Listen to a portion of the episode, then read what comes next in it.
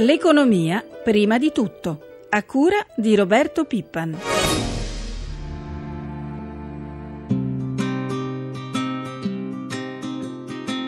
28 marzo 2014, 7.39, buongiorno da Vittorio Cota, vi ricordo subito il numero per i vostri messaggi, anche con Whatsapp, 335 699 29 49. L'Italia dunque vuole ripartire dopo la fiducia dei consumatori, ora a salire e anche quella delle imprese, lo certifica l'Istat. Quinto rialzo consecutivo, mai così alta dal settembre 2011. Finalmente manifatturiero e servizi si sono rimessi in moto, per costruzioni e commercio invece è ancora buio, come per l'occupazione. E mentre i cinesi, con un blitz che ha sorpreso la comunità finanziaria, sono diventati i secondi azionisti dopo il tesoro in Eni ed Enel, le corazzate della nostra economia, ieri nuovo successo per l'asta bot, mentre oggi è in arrivo un nuovo test per i BTP a 5 e 10 anni. Tutti gli analisti prevedono tassi ai minimi e offerta soddisfatta.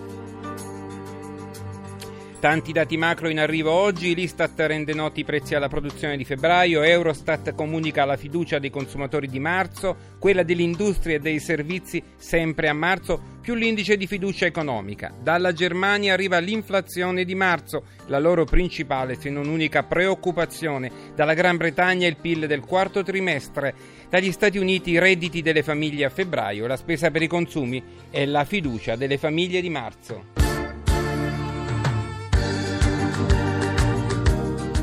La cancellazione delle province è al centro del dibattito politico, un'operazione complessa perché si tratta di un organo costituzionale come il CNEL. Per parlare dei problemi legati alla futura cancellazione degli enti provinciali abbiamo con noi il sottosegretario alla funzione pubblica Angelo Rughetti, che saluto e ringrazio. Buongiorno. Buongiorno, buongiorno a tutti. Allora partiamo dal numero. Voi sapete quanti sono i dipendenti delle province? Eh, certo che lo sappiamo più o meno diciamo, intorno ai 60.000, sono di molto scesi negli ultimi anni a causa del blocco del turnover, a causa delle risorse che sono state tagliate agli enti provinciali. Dato per certo che non perderanno il posto di lavoro, come pensate di redistribuirli e su quali enti? C'è qualche idea su questo? Ma intanto chiariamo un punto, il disegno di legge che è stato approvato giorni fa al Senato e che presto riceverà la fiducia anche alla Camera non prevede la soppressione delle province perché è un disegno di legge ordinario e non costituzionale. Quello che è stato fatto è l'eliminazione della classe politica provinciale, quindi non ci sarà più un presidente di provincia eletto direttamente dai cittadini, né una giunta provinciale, né un consiglio provinciale eletto direttamente. Questo comporterà già di per sé un eh, risparmio consistente di costi della politica che i cittadini dovranno pagare meno. Le province resteranno, diventano organi appunto di secondo grado che avranno un compito diciamo, di coordinare un po' le attività dei piccoli comuni sul territorio, quindi si continuerà ad aver bisogno di dipendenti provinciali per fare altre cose, quindi non per fare più una gestione diretta di funzioni come era in passato, ma per fare più un'attività di coordinamento delle attività che i comuni svolgeranno attraverso le province e le altre che le regioni delegheranno a livello provinciale. Bene, lei è stato molto chiaro, per cui praticamente le province restano ma con una forma diversa, diciamo, con compiti diversi. Esatto, in questa fase intermedia, cioè dalla fase che ci porta fino all'approvazione della nuova legge costituzionale, il nuovo titolo quinto, disegno di legge che domani il eh, governo dovrebbe incardinare già in Parlamento, avremo in questa fase intermedia ancora le province. Poi quando arriveremo lì eh, con la legge costituzionale approvata, le province non saranno più contemplate fra gli organi che compongono la Costituzione e quindi verranno espunte dall'articolo 114 della Costituzione.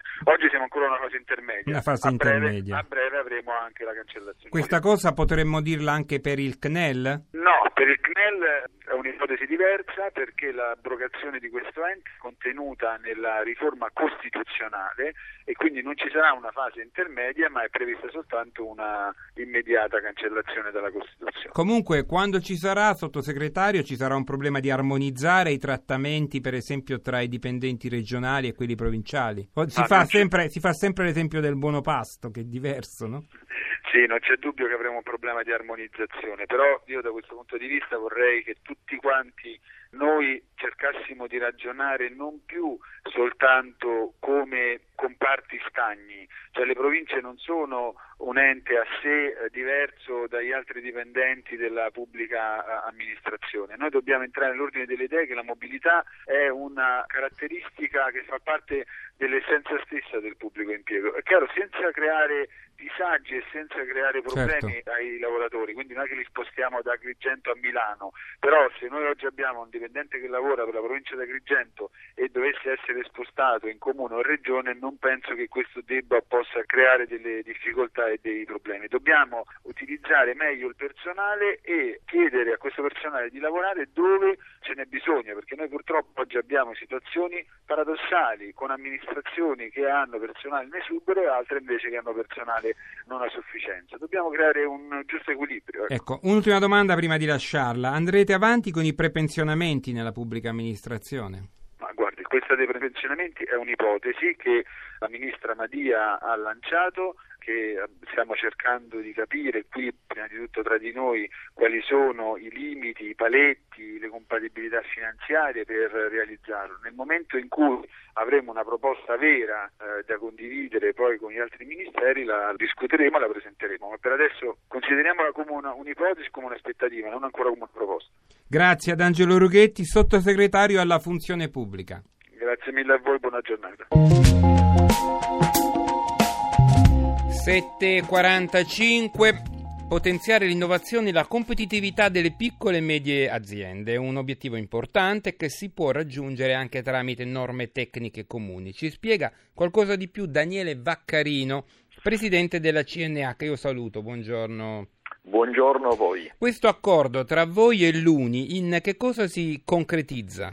Ma intanto è la viene per la prima volta definito che il sistema delle piccole imprese entra a pieno titolo eh, nella composizione anche delle norme tecniche e questo per noi è molto importante perché da un lato dobbiamo aiutare il sistema delle imprese a utilizzare fortemente le norme tecniche e rispettarlo, ma dall'altro soprattutto dobbiamo riuscire ad entrare negli organismi per comporla la norma, perché spesso la norma poi è di difficile applicazione. E in questo senso l'accordo stabilisce che avremo 50 no- nostri esperti, quindi artigiani, imprenditori che a conoscenza forte del loro, del loro mestiere che eh, siederanno per appunto costruire la, la, normativa e quindi renderla anche adatta al sistema delle piccole imprese. Bene, Presidente Vaccarino, ora voglio farle ascoltare alcuni commenti di giovani che abbiamo raccolto ieri. Volentieri una scarsa sensibilizzazione delle risorse umane a dare un feedback anche negativo a volte a noi ragazzi che rimaniamo appesi a un responso che poi non arriva mai. Adesso vengo retribuito, ma non sempre, quindi l'esperienza che sto facendo è valida sotto il profilo curriculare, però naturalmente sotto il profilo economico non vedo una gratificazione master può avere delle aziende cosiddette partner mettendo in contatto lo studente che ha conseguito il master, però non sempre è possibile per una persona pagarsi un master perché comunque sono cifre anche abbastanza alte. Allora, Presidente, ha sentito che consigli darebbe a questi giovani? Entrare nell'artigianato, nelle medi... quali consigli lei si sente di dare? Ma guardi, primo, prima cosa direi di non eh, di non abbattersi mai, eh, la prima sensazione di non credere che lo studio non sia servito.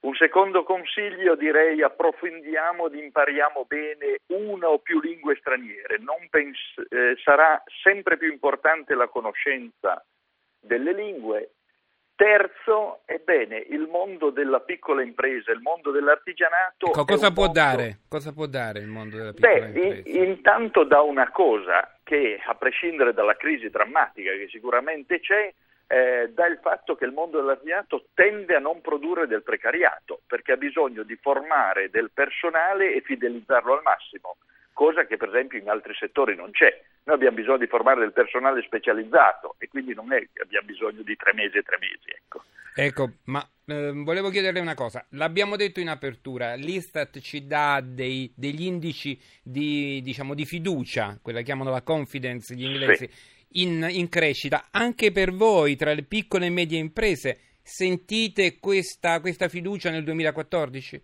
Di ripresa ovviamente. La... Certo, allora eh, dal punto di vista di, di, aumenti di ordine o di fatturato purtroppo no. Eh, se vogliamo parlare di fiducia, una sensazione che eh, la crisi si sia perlomeno arrestata e che possa esserci un rimbalzo comincia ad esserci in alcuni settori in alcuni altri assolutamente no, in particolar modo il settore delle costruzioni, delle edilizie, tutta la filiera, quindi dagli installatori e tutto lì siamo fermi, significa, lì siamo fermi. qui siamo assolutamente fermi. Grazie, Però qualche rimbalzo grazie. sulla fiducia sicuramente c'è. grazie, grazie al Presidente della CNA Daniele Vaccarino.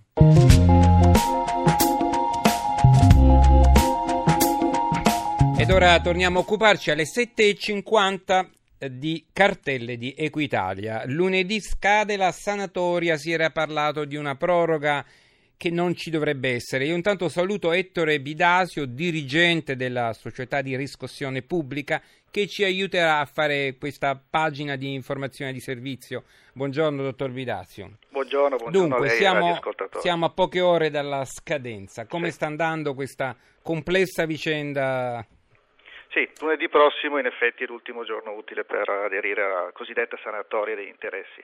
Ma vede, visto l'andamento degli incassi degli ultimi giorni, la sensazione è come dire, che lo sprint iniziale si sia un po' esaurito e la maggior parte dei contribuenti infatti ha pagato entro la scadenza dello scorso 28 febbraio che poi è stata come giustamente stava dicendo lei, prorogata al 31 marzo. Diciamo che il 70% circa dei 340 milioni di euro che abbiamo incassato fino ad oggi è stato pagato appunto entro la fine di febbraio. Quindi non c'è bisogno di una ulteriore proroga, diciamo. Non- Pare che non ci sia non ci ulteriore sia, proroga. eh, certo. Ecco, sappiamo tuttavia fisiologicamente che c'è una forte propensione a eh, pagare diciamo all'ultimo giorno, All'ultimo quindi giorno, coloro eh. che, che volessero approfittare un po' di questa agevolazione prevista peraltro dalla legge è bene che si affrettino, ecco, noi siamo Ecco. attrezzati per far fronte Eh, facciamo, ricordiamo quali tributi riguarda questo tipo di sanatoria e le regole e le modalità di pagamento ancora per pochissimo, insomma, eh, Sì, per quel che, certamente. quello che... Sì. Sì, la sanatoria riguarda principalmente gli interessi di mora, ossia gli interessi maturati dopo la scadenza della cartella di pagamento e fanno riferimento ai tributi affidati in discussione Equitalia fino al 31 ottobre scorso da parte di agenzie fiscali, prefetture, regioni e comuni. Quindi per capirci, IRPEF, IVA, bollo auto, multe stradali. In più, per quanto riguarda eh, i tributi e le agenzie fiscali, la sanatoria riguarda non solo gli interessi di mora, ma anche gli interessi che derivano da liquidazione e accertamento, confluiti quindi in cartella di pagamento. Cosa- cosa- quali sono i tributi esclusi? I tributi Sì. esclusi sono quelli di competenza in natura previdenziale, quindi INPS e INAIL, per capirci, quelli relativi a sentenze della Corte dei Conti e tributi non affidati in riscossione Equitalia. Ecco, il pagamento va effettuato, come dicevamo, in unica soluzione entro il, il- il 31 maggio Entro presso i nostri sportelli o presso gli i, mm, uffici postali tramite bollettino F35. Infine, entro il 30 giugno, Equitalia invierà a coloro che hanno effettuato correttamente il pagamento in sanatoria, invierà tramite posta ordinaria una comunicazione di avvenuta estinzione del debito.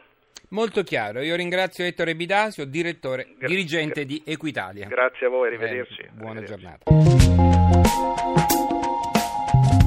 7.52 è il momento di andare in diretta con i mercati, come di consueto a quest'ora è con noi da Milano Giancarlo Zanella. Buongiorno Gian- Giancarlo. Buongiorno, buongiorno. Allora partirei subito dalle borse orientali.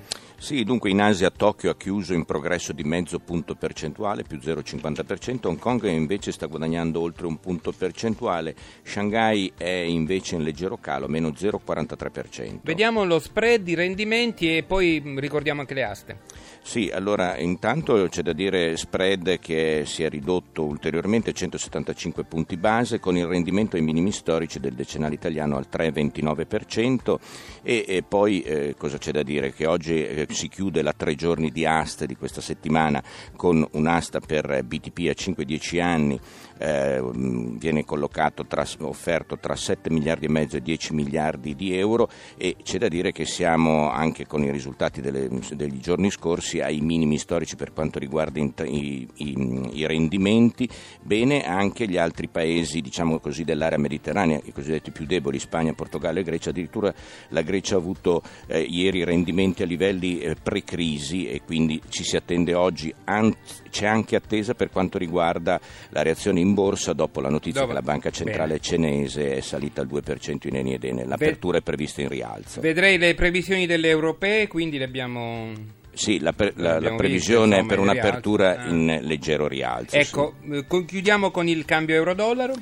Per quanto riguarda il cambio, euro sostanzialmente stabile nei confronti del dollaro, un dollaro 37 cent e 45. Grazie a Giancarlo Zanella dalla redazione di Milano. Per oggi abbiamo concluso, l'appuntamento è lunedì. Grazie all'assistente al programma Francesca Librandi e io vi auguro buon ascolto.